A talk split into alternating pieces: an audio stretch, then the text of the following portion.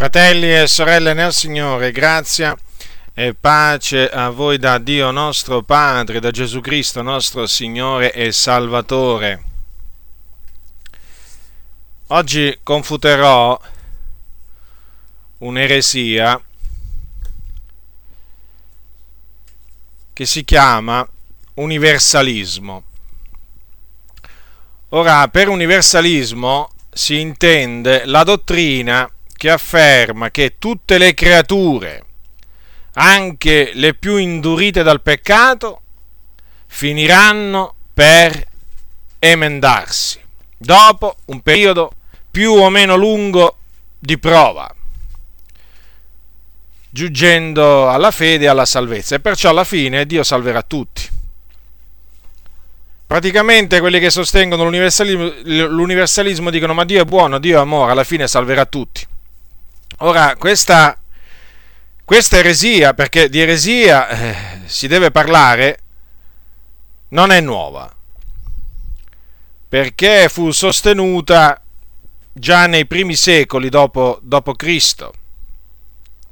Voi dovete sempre tenere presente che le eresie, le eresie eh, che esistono oggi, tra cui anche l'universalismo, sono vecchie possono riproporsi con un nome nuovo, ma eh, la sostanza è vecchia.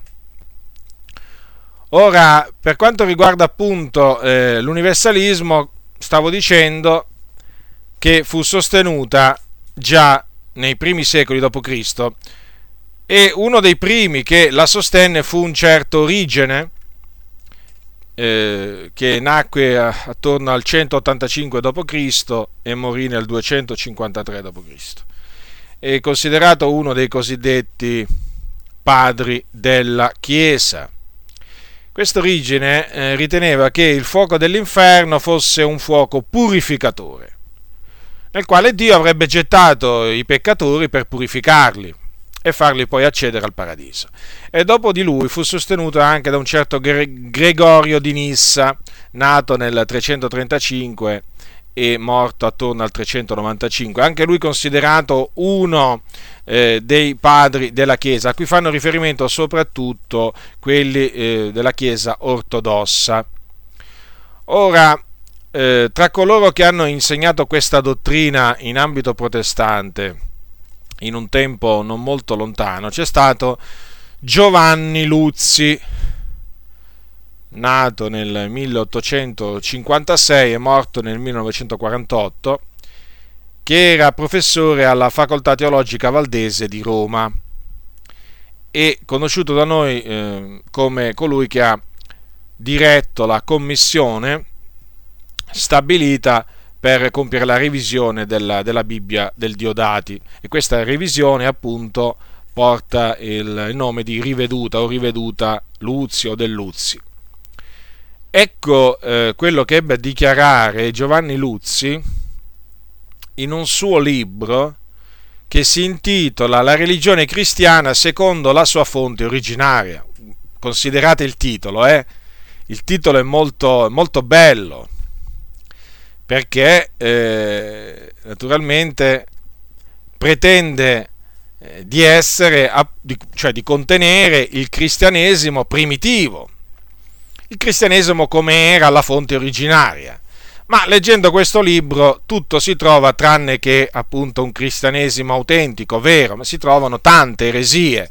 E in questo libro una delle eresie è appunto l'universalismo, perché Giovanni Luzzi sosteneva appunto che Dio alla fine salverà tutti praticamente quello che sosteneva Origine e lo, lo ha detto, lo ha dichiarato eh, molto chiaramente. Allora, eh, ebbe ad affermare Giovanni Luzzi in questo libro, inizio della citazione, com'è possibile essere felici in cielo quando sappiamo che nell'inferno qualcuno dei nostri cari è tormentato in perpetuo? Ma così non può essere e così non è. Gesù insegna che la punizione di là e di qua mira a educare, a migliorare il punito e non è eterna. Dura quanto dura il peccato, quando cessi il peccato cessa la punizione. Credo, origine, credo con origine che anche i reprobi più ostinati saranno alla fine vinti dall'amore di Dio, credo alla restaurazione universale, al trionfo della longanimità di Dio, ottenuto rispettando la libertà di tutti, al compimento perfetto del, diso- del disegno provvidenziale. Fine della citazione. Giovanni Luzzi, la, religi- eh, Giovanni Luzzi, la religione cristiana secondo la sua fonte originaria. Roma, 1939, pagina 368-369. Questa dottrina si basa sulla speranza che nell'aldilà eh, ci sia una, un, rimanga per i peccatori una possibilità di ravvedimento e conversione. E badate che ci sono diversi protestanti che ancora oggi sono universalisti come lo era Giovanni, Giovanni Luzzi. Ora, eh, coloro che sostengono l'universalismo, che io chiamerò universalisti da ora innanzi,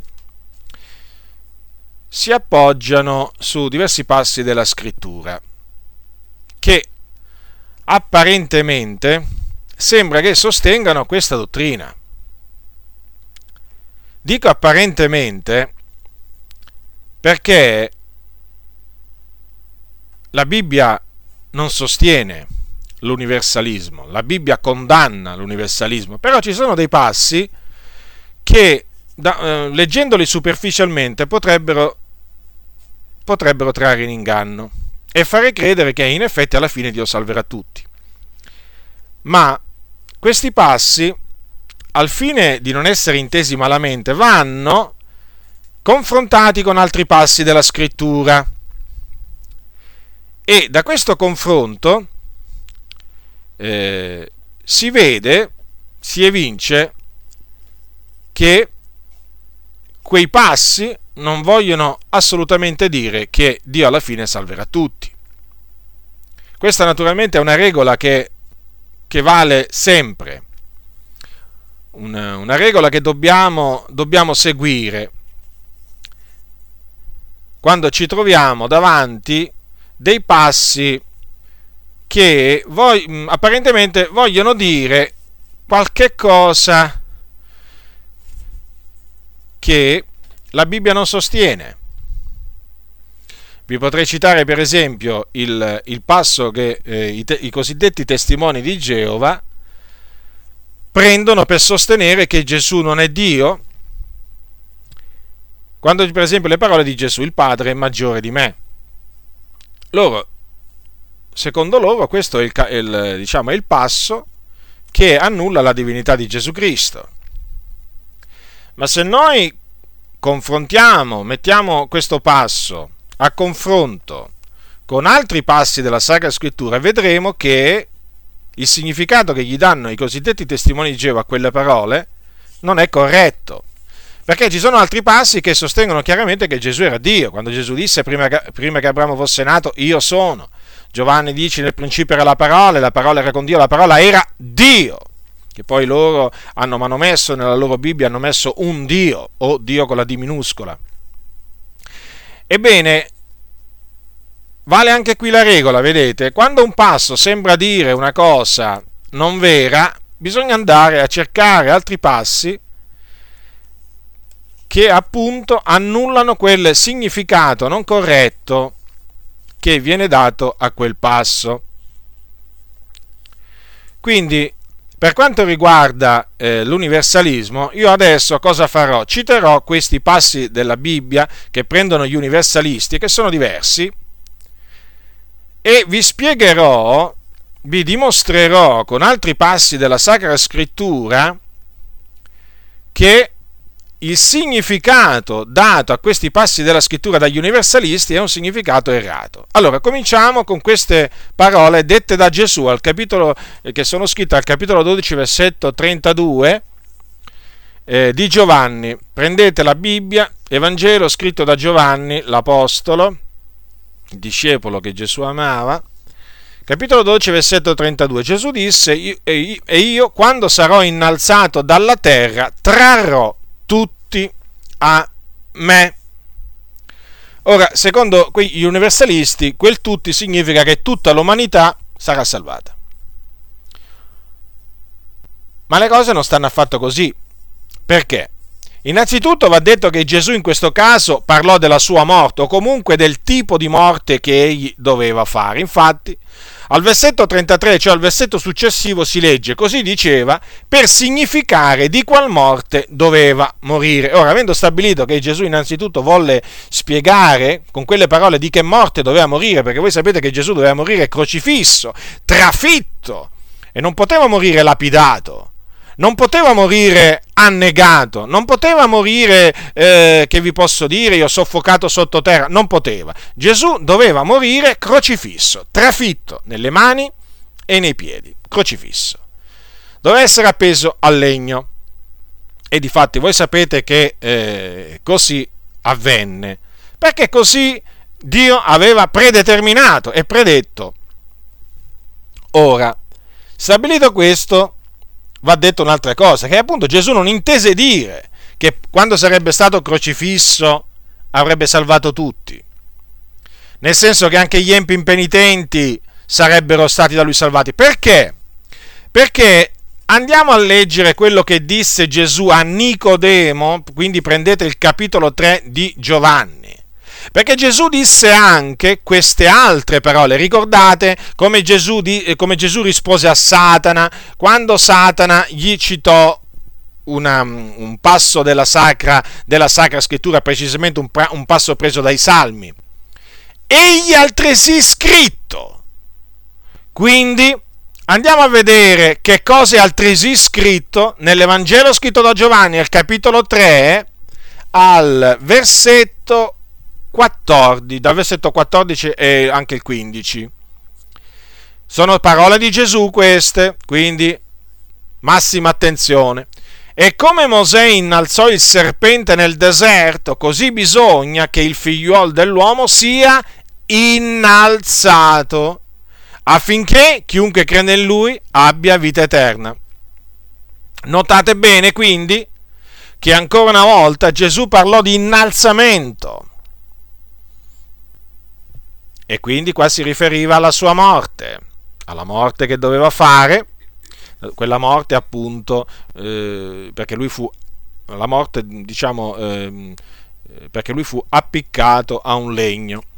Sì, ma notate il versetto 15, affinché chiunque crede in lui abbia vita eterna. Quindi, non per il fatto che Gesù sia stato crocifisso per i peccati di tutti noi, questo significa che tutti tutti indistintamente hanno la vita eterna, no? Ma solo coloro che credono in Gesù Cristo. Quindi gli increduli sono esclusi.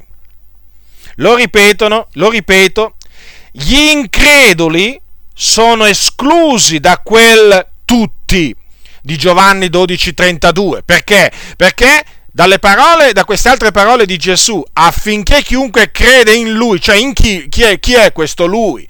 Colui che è stato innalzato, cioè il figliolo dell'uomo, Gesù Cristo. Affinché chiunque crede in lui abbia vita eterna. E difatti, per avere la vita eterna bisogna credere in Gesù Cristo. Se non, se non si crede in Gesù Cristo, non si può avere la vita eterna.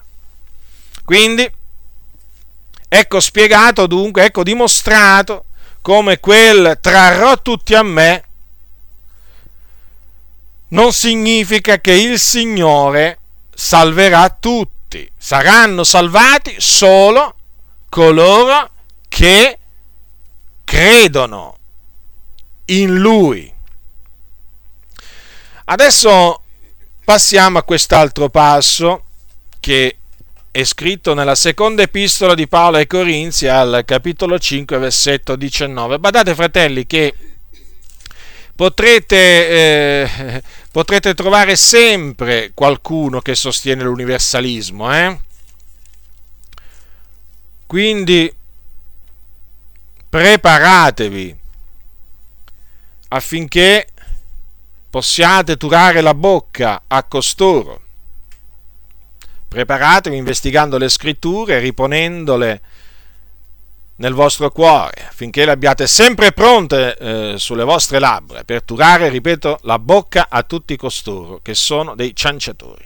Allora, capitolo 5, anzi va, eh, versetto 18, capitolo 5 di Seconda Corinzi, dal versetto 18 e leggerò anche il 19. Allora, e tutto questo viene da Dio che ci ha riconciliati con sé per mezzo di Cristo e ha dato a noi il ministero della riconciliazione, in quanto che il Dio riconciliava con sé il mondo in Cristo, non imputando agli uomini i loro falli, ed ha posto in noi la parola della riconciliazione. Ora, come potete vedere, qui ci sono delle parole che apparentemente vogliono dire che tutto il mondo è stato riconciliato, eh, cioè che Dio ha riconciliato con sé tutto il mondo in Cristo. Vedete, le parole sono al versetto 19. Il Dio riconciliava con sé il mondo in Cristo, non imputando agli uomini i loro falli. Ora, ancora una volta, devo dire questo, che apparentemente sembra che abbiano ragione gli universalisti, ma non è affatto, affatto così. Perché non è vero che tutti gli uomini sono stati riconciliati con Dio e che quindi tutti sono amici di Dio e che non rimangano nemici di Dio sulla terra. Evidente perché se sono tutti amici di Dio non ci sono più nemici, ter- nemici di Dio sulla terra. No, non è affatto, non è affatto così. Perché Dio mediante la morte del suo figliolo sulla croce ha offerto la riconciliazione a tutti gli uomini ma gli uomini si devono riconciliare con Dio. Difatti gli apostoli annunciavano agli uomini la parola della riconciliazione. Avendo ricevuto il ministero della riconciliazione, annunciavano, predicavano la parola della riconciliazione. E qual era questa parola della riconciliazione che predicavano agli uomini? Questa, siate riconciliati con Dio. E se dicevano agli uomini di, eh, di riconciliarsi con Dio, vuol dire che credevano che gli uomini erano nemici di Dio. E badate che queste parole gli apostoli le dicevano sia agli increduli, sia a quei credenti che, avendo cominciato ad amare il mondo, erano diventati nemici di Dio perché l'amicizia del mondo è inimicizia contro Dio.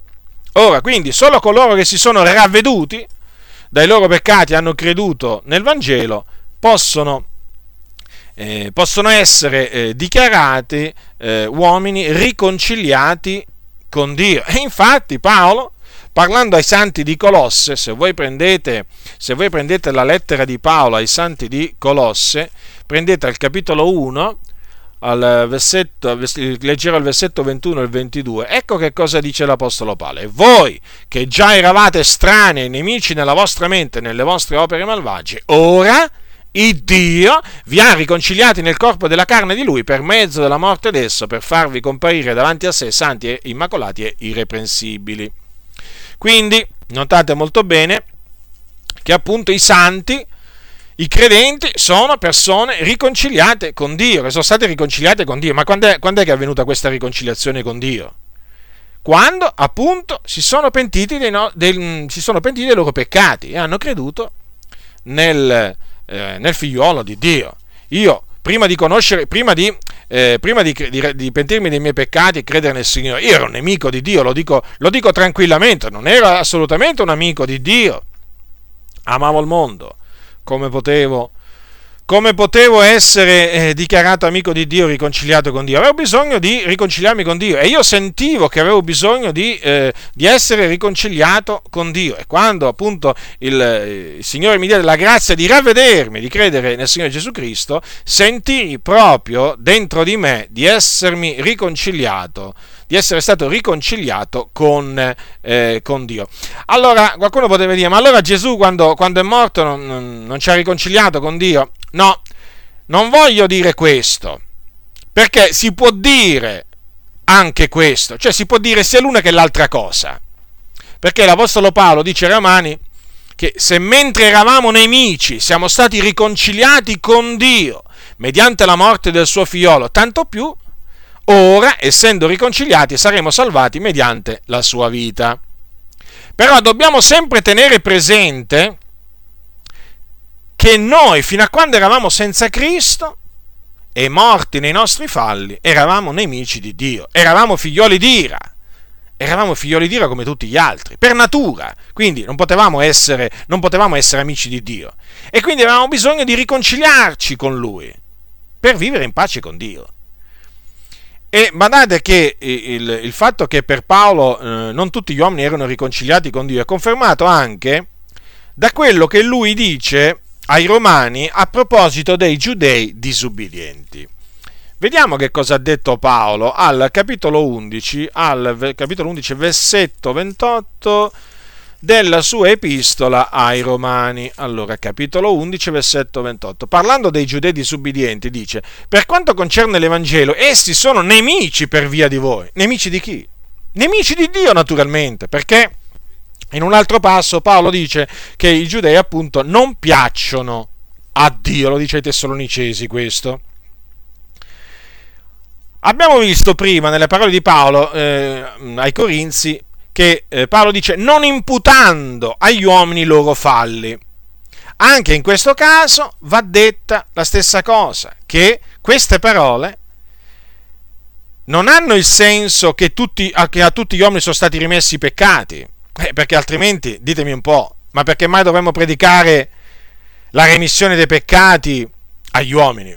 Voi sapete che la remissione dei peccati è qualcosa che Gesù Cristo ha comandato assieme al ravvedimento.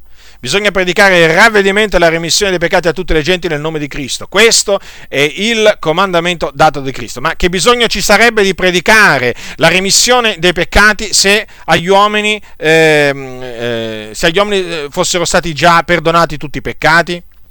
E perché l'Apostolo Paolo scongiurava allora i giudei e i greci a ravvedersi e a credere nel Signore Gesù Cristo per ottenere la remissione dei peccati. È evidente dunque che la ragione, la ragione è perché eh, Paolo non credeva, come naturalmente neppure gli altri apostoli, non credeva che eh, gli uomini erano stati, tutti gli uomini erano stati perdonati dal Signore. E che sia così è, fa- è, è manifesto dal fatto che la Bibbia dice, beato l'uomo al quale il Signore non imputa il peccato. Quindi sono felici, sono beati solo coloro a cui il Signore non imputa il peccato. E quindi non tutti gli uomini, perché non a tutti gli uomini sono stati perdonati, coperti, lavati i peccati.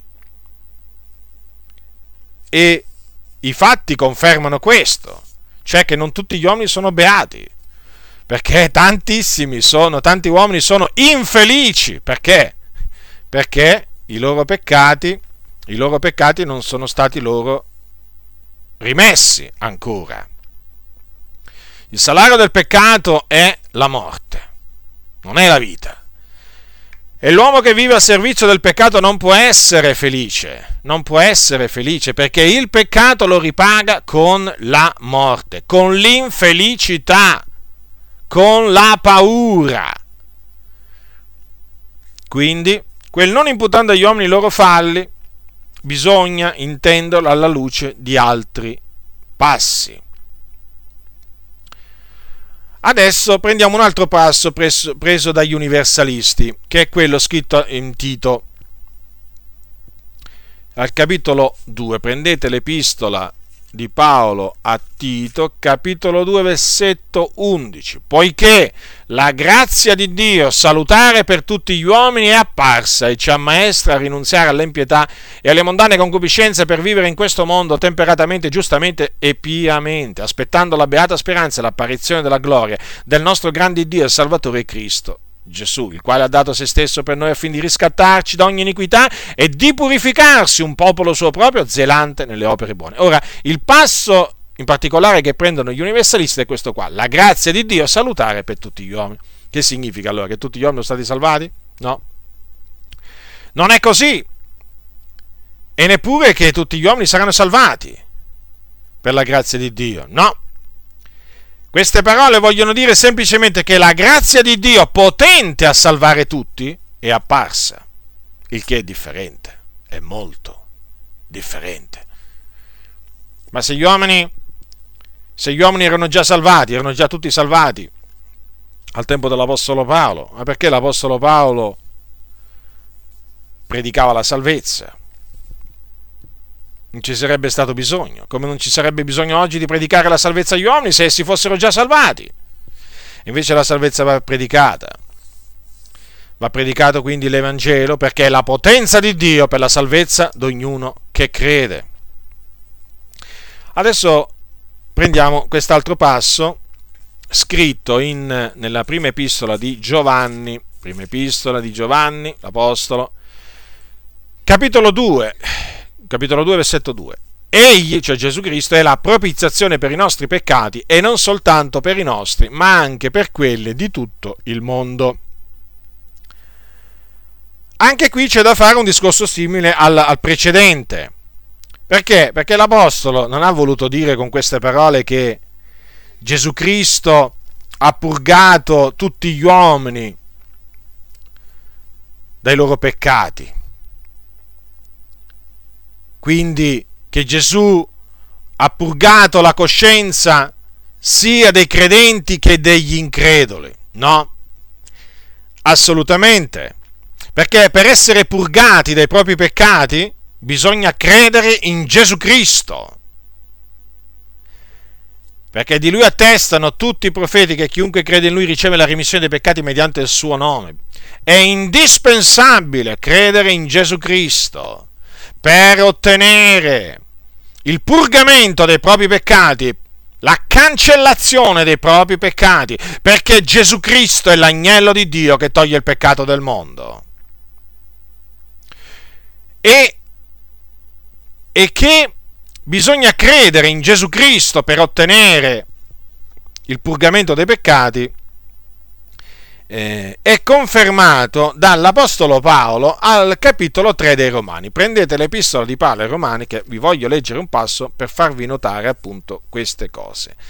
Allora, capitolo 3 della lettera di Paolo eh, ai Romani, allora, versetto 25, il quale, naturalmente si riferisce a Gesù, il Dio ha prestabilito come propiziazione mediante la fede nel sangue d'esso Ora, notate attentamente qui che cosa c'è scritto. Che Gesù Cristo sì, è stato prestabilito propiziazione, ma mediante la fede nel sangue di Gesù. Quindi per ottenere la cancellazione dei propri peccati bisogna credere nel sangue di Gesù Cristo. Il purgamento dei propri peccati, sappiatelo, fratelli e sorelle, è legato alla fede in Gesù. Non ci può essere nessun purgamento di peccati, dei propri peccati, se non c'è la fede. E dato che Paolo dice ai Tessalonicesi che non tutti hanno la fede, è evidente che non tutti hanno ricevuto il purgamento dei propri peccati, perché è solamente mediante la fede che si ottiene il purgamento dei propri peccati. Lo abbiamo visto qua nel passo ai Romani. Il Dio ha prestabilito Gesù come propiziazione mediante la fede nel sangue d'esso. Certo. L'ha stabilito come propiziazione per tutto il mondo? Sì, sì, sì, lo affermiamo. Ma per ottenere il purgamento dei peccati bisogna credere e riporre la fede in Gesù Cristo, nel sangue di Gesù Cristo se uno non crede in Gesù Cristo, non può, non può ottenere il purgamento dei suoi peccati. Quantunque Dio ha prestabilito Gesù come propiziazione dei peccati. Il fatto, vorrei, vorrei, vorrei brevemente vorrei brevemente soffermarmi su queste parole che ho citato per ultimo. Non tutti hanno la fede, perché ci sono alcuni pastori che non conoscono le scritture che affermano che tutti gli uomini hanno la fede o comunque una certa misura di fede. Non importa poi come la chiamano, il discorso che fanno, comunque alla fine dicono, ah, tutti hanno la fede perché Dio non ha riguardi personali, siamo sempre là naturalmente, perché per loro guai a dire che Dio dà ad alcuni la fede, ad altri no, è una sorta di bestemmia. Ma se Paolo dice che non tutti hanno la fede, e la fede è il dono di Dio, è evidente, è evidente che Dio si compiace di dare la fede solo ad alcuni. E a chi? A coloro che egli ha preordinato alla vita eterna. Infatti è scritto a tutti quelli che erano preordinati a vita eterna credettero. Dio mette in grado di credere solo coloro che ha pre- preordinati a vita eterna.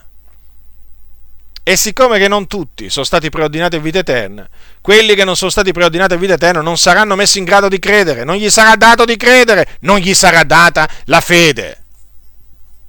Umanamente parlando può anche non piacere questo, ma è la verità, non possiamo fare nulla contro la verità, quel che possiamo è la verità. Noi possiamo fare qualcosa contro le favole e dobbiamo, e dobbiamo combattere le favole che si sono insinuate in mezzo alle chiese, ma noi non possiamo combattere la verità. Adesso eh, vorrei passare a quest'altro passaggio, vi vorrei, vi vorrei eh, spiegare quest'altro passaggio che prendono gli universalisti. E questo è un, è un passaggio molto conosciuto, eh, capitolo 1 di Primo Timoteo, verse, eh, verset, capitolo 2. Allora, allora eh, prima epistola di Paolo a Timoteo, capitolo 2, versetto 4. Allora, il quale, cioè Dio, vuole che tutti gli uomini siano salvati e vengano alla conoscenza della verità. Ora, secondo gli universalisti, quel Dio vuole che tutti gli uomini siano salvati e vengano alla conoscenza della verità, significa che alla fine Dio salverà tutti e farà conoscere la verità a tutti. Perché chi è che può impedire a Dio di eseguire il suo volere? Ma questo non è affatto il significato che gli danno gli universalisti, perché ci sono altri passi della scrittura che attestano in svariate maniere che molti non saranno salvati, ma andranno in perdizione. Prendiamoli questi passi. Allora, Gesù un giorno dirà a quelli della sua sinistra, quando tornerà in gloria, capitolo 25 di Matteo, capitolo 25, versetto versetto allora. Allora c'è scritto versetto, versetto 41 dirà a quelli della sua sinistra che saranno posti alla sua sinistra andate via da me maledetti nel fuoco eterno preparato per il diavolo e per i suoi angeli perché ebbi fame e non mi deste da mangiare, ebbi sete e non mi deste da bere, fui forestiere e non mi accoglieste, ignudo e non mi rivestiste, infermo ed in prigione e non mi visitaste. E poi c'è scritto versetto 46, e questi se ne andranno a punizione eterna. Vedete dunque che ci saranno uomini e donne che se ne andranno a punizione eterna. Poi Gesù ha detto, nella, quando spiegò la parabola delle zizzanie, disse queste parole in riferimento alla mietitura.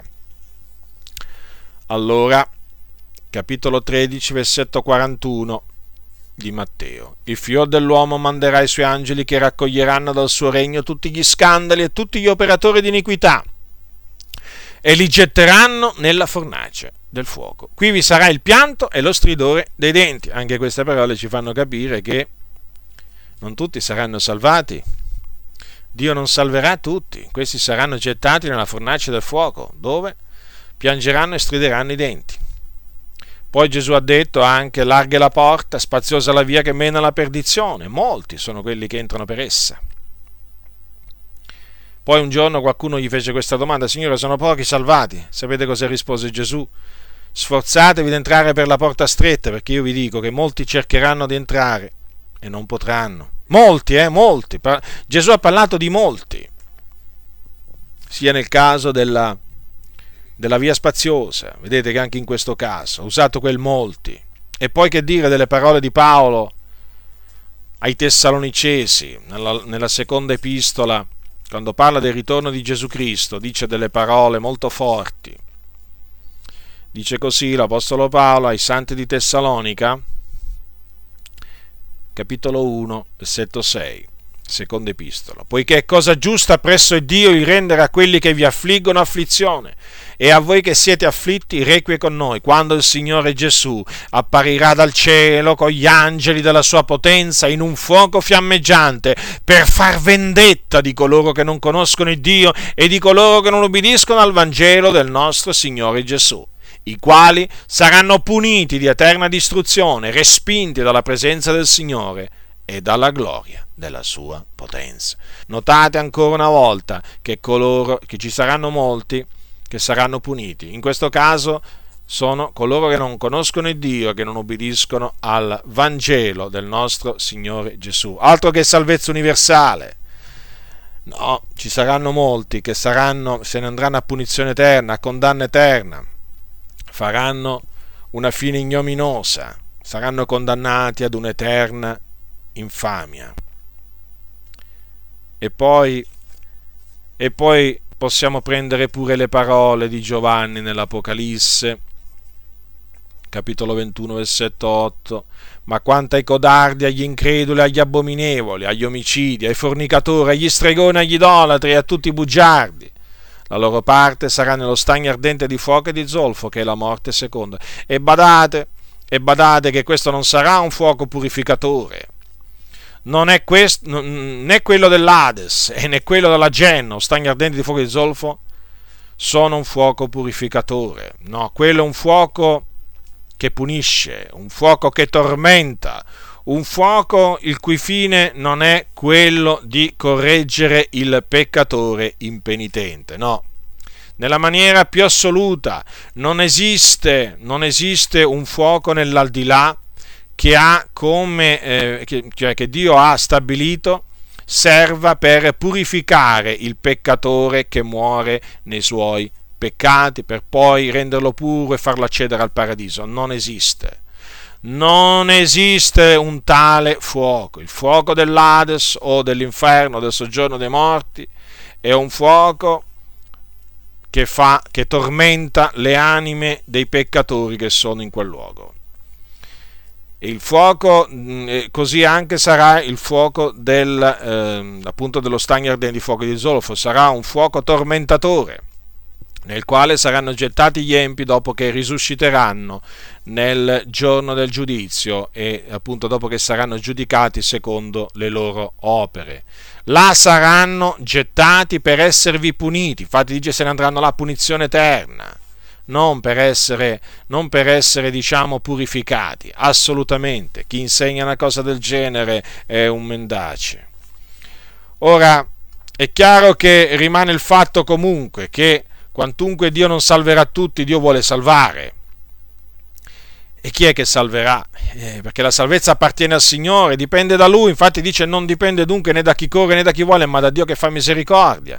Salverà il Signore, salverà tutti coloro che ha preordinato a vita eterna, cioè quelli che gli ha preconosciuti e che ha predestinati. Sì, perché questi Lui chiamerà e giustificherà.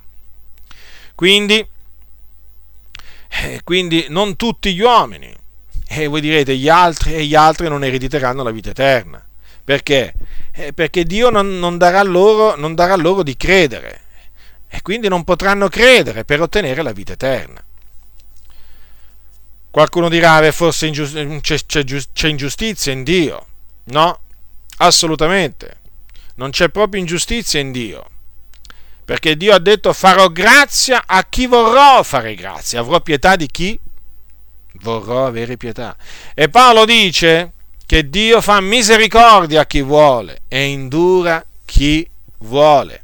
Quindi Dio vuole salvare uomini di ogni razza, popolo, tribù, lingua e nazione, di ogni ceto sociale. Ma non è che Dio ha stabilito di salvare tutti gli uomini. Anche perché se fosse così, allora anche l'anticristo. Dovremmo dire che Dio vuole salvare anche l'anticristo che deve venire ma noi sappiamo che l'anticristo che deve venire deve andare in perdizione, è già stato stabilito il suo destino, egli sarà distrutto. Lo dice la Sacra Scrittura che Gesù quando apparirà distruggerà l'anticristo col soffio della sua bocca e l'annienterà con l'apparizione della sua venuta. È già proprio, è, infatti è chiamato il fior della perdizione, è già scritto quello che deve succedere. È, stato, è, è, segnato, il destino dell'anticristo è segnato, perché è stato prestabilito dal Signore il suo destino. Egli deve andare in perdizione, quindi nessuno può dire che Dio vuole salvare l'anticristo. Ma chi è che può dire una cosa del genere? Quindi badate bene a non interpretare quelle parole, Dio vuole che tutti gli uomini siano salvati, nella maniera in cui, eh, in cui fanno gli universalisti ma neppure naturalmente nella maniera in cui fanno, in cui fanno coloro che eh, negano il proponimento dell'elezione, dell'elezione di Dio. Allora prendiamo adesso quest'altro passo, al capitolo 4 degli Efesini, capitolo 4 degli Efesini, al versetto 6, ci sono delle parole che, anche, eh, che, che anch'esse vengono prese dagli universalisti a sostegno della loro eresia. Allora, capitolo 6, eh, capitolo 4, versetto 6 di Efesini. V'è un solo, un Dio unico e Padre di tutti, che è sopra tutti, fra tutti ed in tutti. Ora, ma che Paolo ha sbagliato a scrivere qua?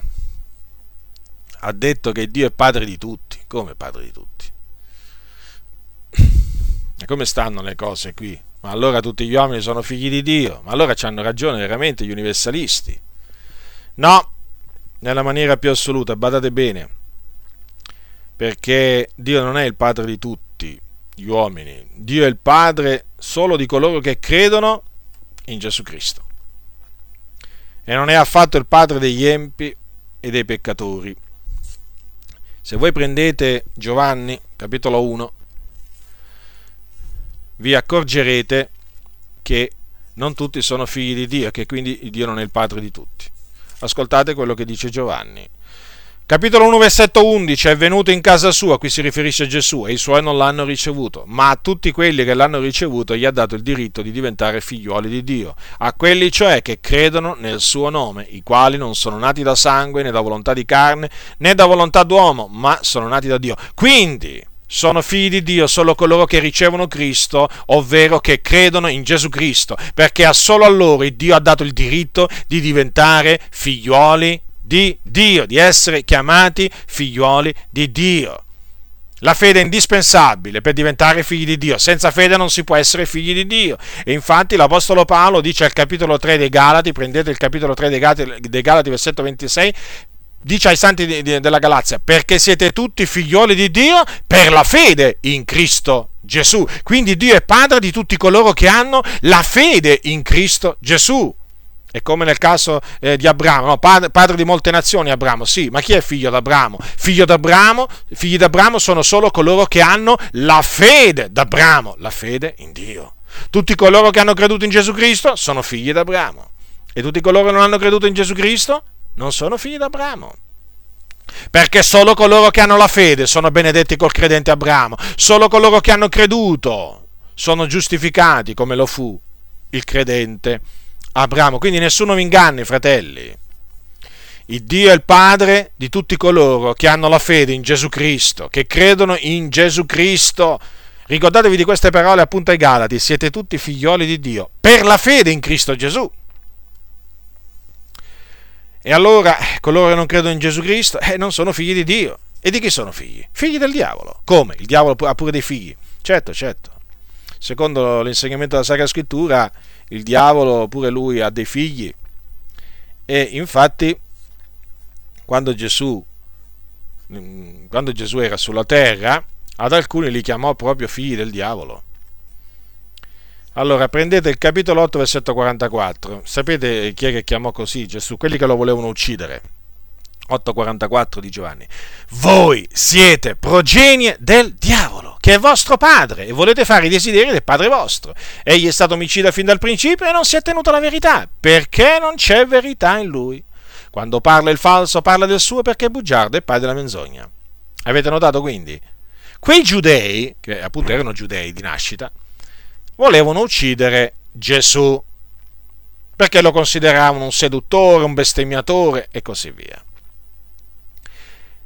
E Gesù, quantunque questi giudei si ritenevano figli di Dio, badate bene, e figli di Abramo, guardate come li chiamò, progenie del diavolo. Questo mi ricorda un po' quello, quello che disse l'Apostolo Paolo a un falso profeta. Allora, voi prendete il capitolo, il capitolo 13, allora il capitolo 13, eh, versetto, il capitolo 13 degli Atti, versetto 10. Si, eh, il, il, falso profeta si chiamava Eli, Elima o Bar Gesù. Che bel nome Bar Gesù. Bar Gesù significa eh, figlio di Gesù. E ci sono, eh, ci sono proprio dei figli del diavolo che hanno dei bellissimi nomi. Mi ricordo una volta, tanti anni fa, tanti anni fa, c'era un mago che si presentava, quando si presentava, un mago che leggeva le carte, faceva pronosti di tutti i generi, no? Che quando si presentava in televisione faceva sempre presente che lui si chiamava Emanuele e una volta disse il mio nome è Emanuele come il nome del nostro Signore. Ma io dentro di me dissi, ma quale Signore? È mica il tuo Signore Gesù. Ci avrà un bel nome, Emanuele significa Dio con noi. Ma Dio non era con quel mago, Dio era contro quel mago. Ci aveva il nome, il nome sì, eh, di Gesù, che Gesù è Emanuele, Dio con noi. Ma certamente certamente non era proprio un figlio di Dio quel mago, ma era un figlio del diavolo, come lo era appunto Bar Gesù ai tempi di Paolo. Ascoltate, ascoltate. Cosa gli disse Paolo? Perché questo mago cercava di stornare il proconsole Sergio Paolo dalla fede, perché questo proconsole ci troviamo appunto sull'isola, sull'isola di, eh, di, Cipro, aveva chiamato Barnabé e Saulo, gli apostoli, per sentire la parola di Dio. Ma questo mago cercava appunto di resistere, cioè di, di stornare il proconsolo dalla fede. Allora Paolo, pieno dello Spirito Santo, guardandolo fisso, gli disse: O pieno d'ogni frode ed ogni furberia, figliuolo del diavolo nemico d'ogni giustizia. Non cesserai tu di pervertire le diritte vie del Signore? Ed ora ecco, la mano del Signore è sopra te, sarai cieco senza vedere il sole per un certo tempo. E in quell'istante caligine e tenebre caddero su lui e andando qua e là cercava chi lo, menasse per la, chi lo menasse per la mano. Avete notato come l'ha chiamato Paolo? Badate che Paolo l'ha chiamato così per lo spirito, eh? Lo spirito parlò per bocca di Davide eh, per bocca di, eh, di, Paolo e chiamò quell'uomo figlio del diavolo. Quindi ci sono proprio dei figli del diavolo, eh? Badate bene, eh? Non andate dietro a coloro che dicono che tutti gli uomini sono figli di Dio. No, no, c'è una parte degli uomini che sono figli di Dio, ma c'è una gran parte, la maggioranza, che sono figlioli del diavolo. E poi parla dei figlioli del diavolo, pure Giovanni. Prendete l'epistola di Giovanni, prima epistola di Giovanni, al capitolo 3, versetto 10. Da questo sono manifesti i figlioli di Dio e i figlioli del diavolo. Chiunque non opera la giustizia non è da Dio e così pure chi non ama il suo fratello. Vedete quindi? Ci sono i figlioli di Dio e i figlioli del diavolo. Quindi Dio non può essere il padre di tutti. E chi sono i figlioli del diavolo? Coloro che non operano la giustizia e coloro che non amano il fratello. Vi ricordate Caino? Caino era dal diavolo e per questo uccise il suo fratello. Ci sono eh, oggi alcuni che si dicono figli di Dio e ammazzano gli altri. Quelli sono figli del diavolo. Quindi vi ho dimostrato che non tutti gli uomini sono figli di Dio. Certo, perché ci sono anche i figli del diavolo. Lo so che oggi non si sente, non si sente quasi mai questa espressione, eh? Figli del diavolo. No. Perché parlo in ambito evangelico, eh? Ma perché oggi c'è la tendenza a non usare queste espressioni che potrebbero, potrebbero spaventare le persone, potrebbero farci apparire come, pers- come dei giudici come persone che condannano gli altri, come persone che si sentono superiori agli altri. Quindi è meglio non dire che esistono anche dei figli del diavolo. E invece va detto, E invece va detto e proclamato, e ce ne sono pure tanti, e ci sono pure dei figli del diavolo in mezzo alle assemblee dei santi, si insinuano. Sembrano dei figli di Dio, ma hanno come padre il diavolo, perché non operano la giustizia, non amano i fratelli, sono morti nei loro peccati, sono nemici di Dio, sono nemici nelle loro opere malvagie, nei loro pensieri.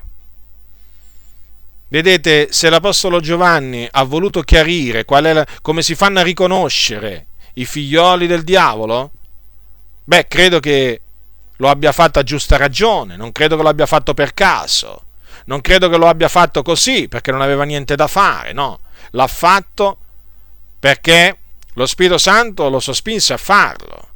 Cioè spiegare ai fratelli come si riconoscono i figli del diavolo. Si dicono queste cose oggi? Ma che? Ma che? meglio non parlare di queste cose. Io invece ne parlo, ne parlo e come se ne parlo, perché tutti devono sapere che esistono i figli del diavolo e che si possono riconoscere e si riconoscono. Le zizzanie, ricordatevi, si riconoscono, si distinguono dal grano. Possono sembrare magari molto simili, in certe situazioni, però sì, c'è sempre la maniera per distinguerli. Ora, Dio è fra tutti, dice Paolo, ma allora come? Dio pure in mezzo agli empi? Eh no. Eh no. Cosa dice la Sacra Scrittura? Secondo Corinzi capitolo 6. Prendete secondo Corinzi capitolo 6. Sto spiegando quel passo di Paolo ai Galati, eh, quelle parole di Paolo ai Galati. Allora, Dio Dio fra tutti, Dio è fra tutti, allora prendete seconda Corinzi, capitolo 6, versetto 16. Dice il Signore. Allora dice l'Apostolo Paolo, poiché noi siamo il Tempio dell'Iddio vivente, come disse Dio, io abiterò in mezzo a loro e camminerò fra loro e sarò loro Dio ed essi saranno mio popolo. Avete notato qua? Dio dice di, di abitare in mezzo a chi? In mezzo ai santi di camminare in mezzo a chi? Fra i santi. Di essere l'Iddio di chi? Del suo popolo, santificato mediante lo Spirito di Dio. E quindi Dio non abita in mezzo agli empi, non cammina fra loro, perché gli empi non sono la cassa di Dio.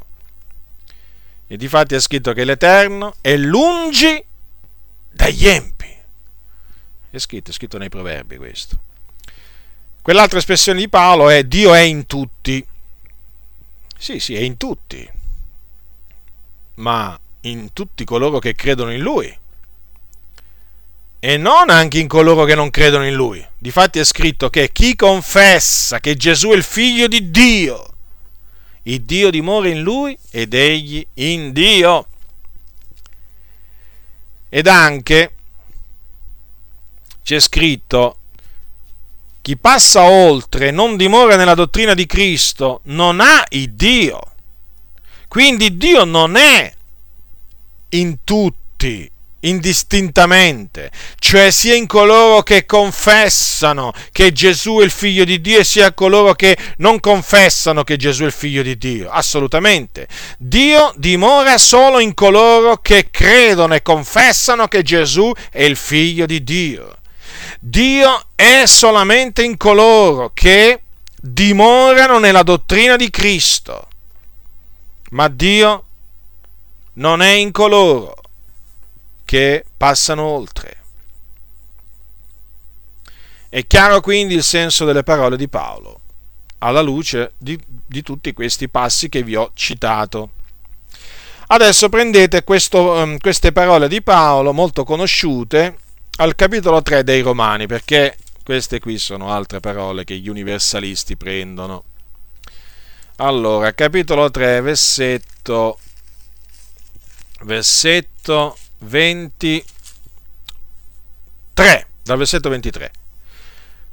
Tutti hanno peccato e sono privi della gloria di Dio e sono giustificati gratuitamente per la sua grazia mediante la redenzione che è in Cristo Gesù. Ancora una volta qui sembra proprio che tutti gli uomini indistintamente, a prescindere che abbiano creduto o non creduto, siano stati giustificati gratuitamente per la grazia di Dio.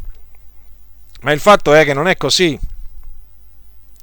Perché il vero significato di queste parole è che tutti hanno peccato e perciò sono privi dell'eterna eredità promessa da Dio, ma nonostante ciò possono essere da Lui giustificati gratuitamente mediante la fede in Cristo Gesù e fatti così eredi di Dio e eredi di Cristo.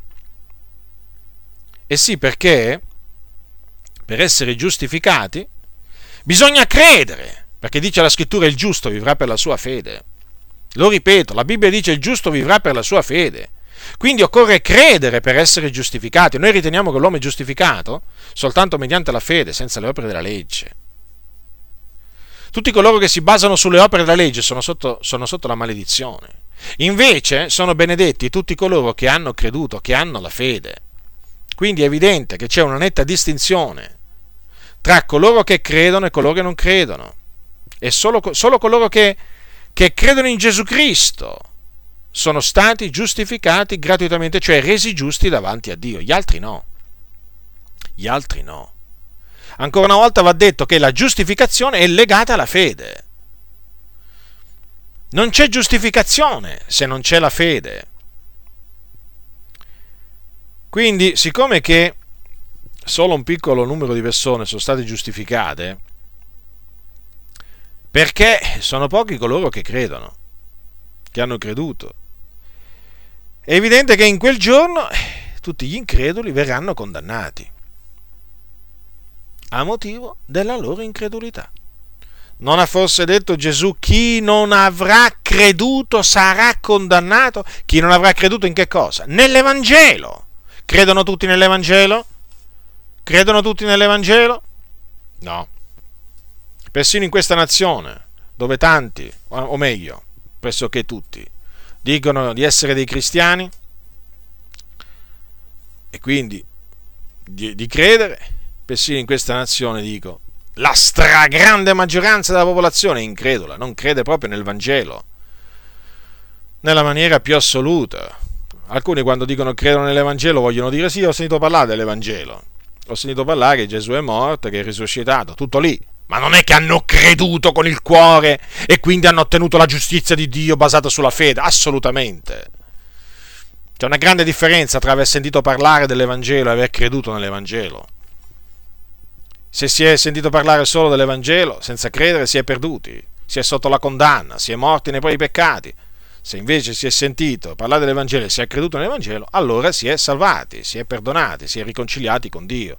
E molti che dicono di credere sono, non sono altro che degli increduli travestiti da credenti e a costoro naturalmente è riservata la condanna eterna. Quindi sono giustificati gratuitamente per la grazia di Dio tutti coloro che credono in Gesù Cristo, che Gesù Cristo è morto sulla croce per i nostri peccati e risorto per la nostra giustificazione. Un altro passo preso dagli universalisti che adesso mi accingo a spiegarvi è questo qui, scritto sempre Romani, capitolo 5, capitolo 5, versetto 18. Dice Paolo, come dunque con un solo fallo la condanna si è estesa a tutti gli uomini, così con un solo atto di giustizia la giustificazione che dà vita si è estesa a tutti gli uomini. Ora, Qui ho fatto un discorso simile a quello che ho fatto precedentemente. Allora, a motivo del peccato di Adamo, tutti hanno peccato e sono sotto la condanna. E tutti possono usufruire della giustificazione gratuita che Dio in Cristo offre a tutti gli uomini appunto perché la giustificazione che dà vita si è estesa a tutti gli uomini. Certamente non si può dedurre che tutti gli uomini sono automaticamente giustificati, eh, anche senza credere. Non è che si può dire che semplicemente perché Gesù è morto sulla croce e risorto, tutti gli uomini tutti gli uomini sono giustificati, no? E no, perché altrimenti, altrimenti sarebbero annullate molte, molte altre scritture. Sarebbe come dire che Dio giustifica gli uomini senza, senza fede. E questo va apertamente contro la Sacra Scrittura, perché l'Apostolo Paolo dice ai Romani, capitolo 4, versetto 23, riferendosi appunto al fatto che Abramo fu giustificato dinanzi a Dio per la sua fede in Dio, e quella fede gli fu messa in conto di giustizia. Ebbene, riferendosi a quelle parole, cioè gli fu messa in conto di giustizia, dice l'Apostolo Paolo, capitolo 4, versetto 23 dei Romani, or non per lui soltanto sta scritto che questo gli fu messo in conto di giustizia, ma anche per noi, ai quali sarà così messo in conto, per noi che crediamo in colui che è risuscitato dai morti, Gesù nostro Signore, il quale è stato dato a cagione delle nostre offese ed è risuscitato a cagione della nostra giustificazione. Cosa significa? Che affinché una persona sia giustificata deve credere in Dio, come fece Abramo. Allora solo in quel momento la sua fede gli sarà messa in conto di giustizia, o meglio, solo in quel momento sarà giustificato perché? Perché la sua fede gli sarà messa in conto di giustizia. Mi pare ovvio questo? Mi pare ovvio? Quindi state attenti, molto attenti, fratelli nel Signore, a tutti coloro che prendono questi passi della Sacra Scrittura per insinuare nella vostra mente o nella vostra comunità l'idea che Dio alla fine nel suo amore salverà tutti, perché così non è. L'ho dimostrato ampiamente, l'universalismo è una dottrina falsa. Vedete, quelli che sostengono l'universalismo fanno un grave errore. Pensano che Dio sia solo amore. O che Dio è così buono che alla fine salverà pure i peccatori impenitenti. Questo è un grave errore. È un grave errore che si fa per mancanza di conoscenza. Ricordatevi delle parole di Gesù ai Sadducei, voi errate perché non conoscete le scritture nella potenza di Dio. Leggendo le sacre scritture non si può non vedere che Dio non è solo amore, ma è anche un vendicatore. Un vendicatore dirai? Ma lo sai che il mio pastore ha detto che Dio non è un vendicatore? E il tuo, il tuo pastore ti ha mentito. Ti ha mentito perché è scritto nella Bibbia. Leggi la Bibbia. C'è scritto che Dio è un vendicatore in tutte queste cose. Lento all'ira, ma è un Dio di vendette. Hai mai letto il profeta Naum? Prendi il profeta Naum, perché mi sa che hai bisogno di leggere quello che, quello che dice il profeta Naum. Allora, il profeta Naum dice al capitolo 1, a versetto 2, L'Eterno è un Dio geloso e vendicatore, l'Eterno è vendicatore pieno di furore, l'Eterno si vendica dei suoi avversari e serba il cruccio per i suoi nemici. Hai notato? Per ben due volte viene detto che è un vendicatore e, che si vendica de- e una volta che si vendica dei suoi avversari. Quindi Dio non è solo amore, è anche un Dio, è anche un Dio giusto. Un Dio giusto che non terrà il colpevole per innocente, che non avrà per suo ospite il malvagio. Ma vi immaginate un Dio un Dio che ama fino al punto, al punto da salvare pure coloro che non si vogliono ravvedere e credere nel Signore Gesù Cristo. Ma ve lo immaginate? Ma sarebbe un Dio ingiusto. Sarebbe un Dio ingiusto. Quindi, oggi siccome che c'è, c'è l'abitudine, la cattiva abitudine di presentare solo un Dio d'amore nelle comunità, È chiaro che molti possono essere tentati a pensare, ma sì, alla fine poi, ma non è che per essere salvati occorre, occorre credere in Gesù, ma sì, alla fine il Signore poi salverà anche, anche quelli che non credono in Gesù.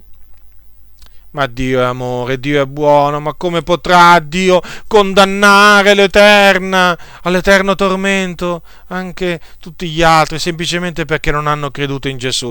Badate bene, badate bene a voi stessi che questo, Questo è un inganno del diavolo, perché vi ho dimostrato ampiamente che chi non avrà creduto sarà condannato. Vi ho dimostrato ampiamente che la salvezza è solo in Gesù Cristo, in nessun'altra è la salvezza. Non v'è sotto il cielo alcun altro nome che sia stato dato agli uomini per il quale noi abbiamo ad essere salvati. Gesù ha detto io sono la via, la verità e la vita, nessuno viene al Padre se non per mezzo di me. In cielo non ci si può andare tramite Maometto, tramite Buddha, tramite Joseph Smith, tramite la torre di guardia. Non ci si può andare tramite il Papa, tramite Maria. Non ci si può andare tramite il cosiddetto Padre Pio, tramite Sant'Antonio e altri. In cielo ci si va solo tramite Gesù Cristo, il Figlio di Dio. Lui è la via, non una via. Gesù è la via. Gesù non è una porta, Gesù è la porta. Quindi per essere salvati, per essere giustificati, per essere riconciliati con Dio, per poter entrare nel regno di Dio è indispensabile ravvedersi dai propri peccati e credere nel Signore Gesù Cristo. Senza il ravvedimento e senza la fede in Gesù Cristo, gli uomini rimarranno fuori dal regno di Dio e saranno tormentati per l'eternità. Dunque, se qualcuno poi, se qualcuno poi vi, vi, vi, viene a dire che, sai, dopo morti c'è un fuoco che purifica i peccatori, non è un fuoco che punisce, ma semplicemente un fuoco che li purifica per poi renderli atti al regno di Dio, per poterli fare entrare nel regno di Dio. Sappiate che non esiste questo fuoco, ve l'ho detto prima e ve lo ripeto. È stabilito che l'uomo muore una volta solo, dopodiché viene il giudizio non viene un periodo di prova o di purificazione dopo il quale si, eh, le porte del cielo si aprono. Assolutamente c'è il giudizio. Dunque nessuno mi inganni, neppure con un presunto fuoco purificatore nell'aldilà. Come state attenti, state attenti a questa idea che si sta insinuando in mezzo alle chiese evangeliche un po' un po' per tutto il mondo, che per essere salvati non necessariamente si deve credere in Gesù, perché Dio alla fine salverà per persone buone un po' di tutte le religioni. Quindi salverà i buoni musulmani, salverà i buoni buddisti, salverà i buoni induisti, salverà, che vi posso dire io, i buoni protestanti, i buoni cattolici romani, i buoni testimoni di Geo, i buoni mormoni. No, no, no, no, no, no, no. Assolutamente. Non è così. Perché lo ripeto, lo ripeto, l'uomo per essere salvato si deve ravvedere dei suoi peccati e credere che Gesù Cristo è il Figlio di Dio, morto sulla croce per i nostri peccati e risorto per la nostra giustificazione. Quindi non importa se egli è un musulmano, non importa se sei un buddista, un protestante, uno che ha nome di protestante, o cattolico romano, cosiddetto testimone di Geova, no, non serve proprio a niente. Non importa neppure se si sforza, se si sforza, diciamo, di fare il bene. Non importa se sta cercando di guadagnarsi il paradiso con delle opere buone, non importa proprio niente davanti a Dio. Tutti hanno peccato e sono privi della gloria di Dio. Non dice così la Sacra Scrittura? Se sono privi, non ce l'hanno. Ma sono giustificati gratuitamente per la sua grazia, mediante la redenzione che è in Cristo Gesù. Quindi questo dice chiaramente che per essere giustificati occorre credere in Gesù, perché la giustificazione è gratuita, essendo per grazia, non per opere. Quindi non è assolutamente vero che Dio salverà le persone buone. No. No. Dio salverà coloro che hanno creduto nel Signore Gesù Cristo. Dunque non vi fate ingannare, fratelli, da vani ragionamenti. Questo è un punto fondamentale perché concerne la salvezza. Rimanete attaccati alla parola del Signore, credete quello che sta scritto, credetelo con tutto il vostro cuore. Proclamate l'Evangelo della grazia di Dio a tutti coloro che vivono sotto il peccato, sotto la schiavitù del peccato. Non importa essi che nome portino, non, importino, non importa a che religione appartengano, sono perduti. Hanno bisogno di essere salvati, hanno bisogno di essere perdonati, hanno bisogno di, essere, di riconciliarsi con Dio. E quindi c'è bisogno che voi, che voi annunziate l'Evangelo, il messaggio dell'Evangelo. E non solo l'Evangelo, pure il ravvedimento, nella speranza che si ravvedano dei loro peccati e credano nel Signore Gesù Cristo per essere salvati dai loro peccati e dalla perdizione eterna. Fatelo perché questa è la volontà di Dio. Lo ripeto, questa è la volontà di Dio, che noi annunziamo il ravvedimento. E la fede nel Vangelo di Cristo come unico mezzo di salvezza. Certo, ci dispiace sapere che tanti andranno a punizione eterna, ci dispiace, ci dispiace sapere che tanti muoiono nei loro peccati e vanno in perdizione. Ci dispiace saperlo veramente, ci dispiace, a me dispiace veramente questo. Non è una cosa che mi fa piacere. Ma le cose stanno così le cose stanno così, sono molti. Sono molti quelli che vanno in perdizione, sono pochi quelli che entrano nella vita. Perché sono pochi quelli che trovano la via che mena la vita. E noi per la grazia di Dio siamo tra quei pochi. E abbiamo l'obbligo, siamo in obbligo di rendere grazie a Dio. Perché, perché a Lui è piaciuto. A Lui è piaciuto eleggerci a salvezza in Cristo, fin dal principio, cioè prima della fondazione del mondo. A lui questo è piaciuto e quindi quando è arrivato il tempo da lui fissato ci, ci ha dato di credere, ci ha messo in grado quindi di partecipare alla sorte dei santi nella luce, ci ha fatto entrare in questo ci ha fatto entrare a far parte di questo piccolo gregge di cui lui è il sommo pastore. Siamo veramente grati a Dio e lo ringraziamo per questo. Veramente abbiamo proprio motivo per lodare il Signore del continuo, perché lui, fratelli e sorelle nel Signore, ci ha salvati. Ci ha salvati, considerate questo, consideratelo, eravamo perduti, lontani da Dio, senza speranza, con la mente ottenebrata, col cuore duro, schiavi di ogni voluttà, di ogni concupiscenza, ma al Signore è piaciuto salvarci. E se oggi siamo qui, se oggi siamo qui e ci sentiamo in comunione l'un con l'altro, è in virtù proprio della salvezza che Egli ci ha donato in Cristo Gesù, in virtù del sacrificio di Gesù Cristo sulla croce. Quale grazia, quale grazia abbiamo ricevuto, quale grazia. Quando io considero veramente questa grande salvezza che il Signore ci ha dato, dico ma veramente Signore tu sei grande. Tu veramente sei degno di ricevere la lode, la gloria, l'onore, la potenza, la sapienza, la maestà, la benedizione, l'imperio nei secoli dei secoli, perché veramente a te è piaciuto, Signore, salvarmi, a te è piaciuto fare di me un tuo figliuolo, io che non meritavo proprio nulla da te. E allora dico, veramente, come faccio?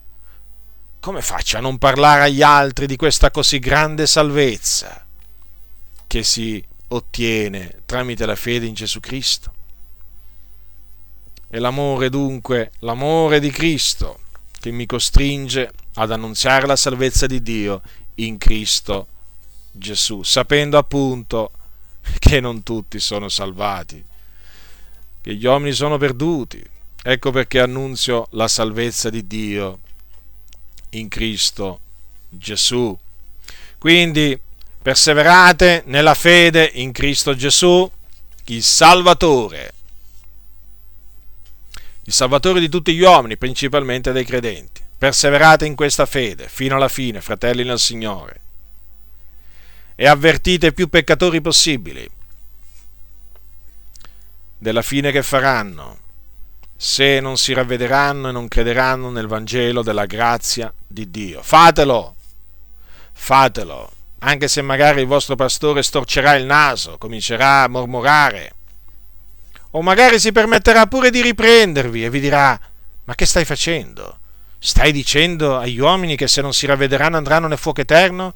Voi rispondetegli sì, sto facendo quello che non stai facendo tu, quello che dovresti fare tu. Io lo faccio perché l'amore di Cristo mi costringe. Solo l'amore di Cristo mi costringe a farlo. La grazia del Signore nostro Gesù Cristo sia con tutti coloro che lo amano con purità incorrotta. Amen.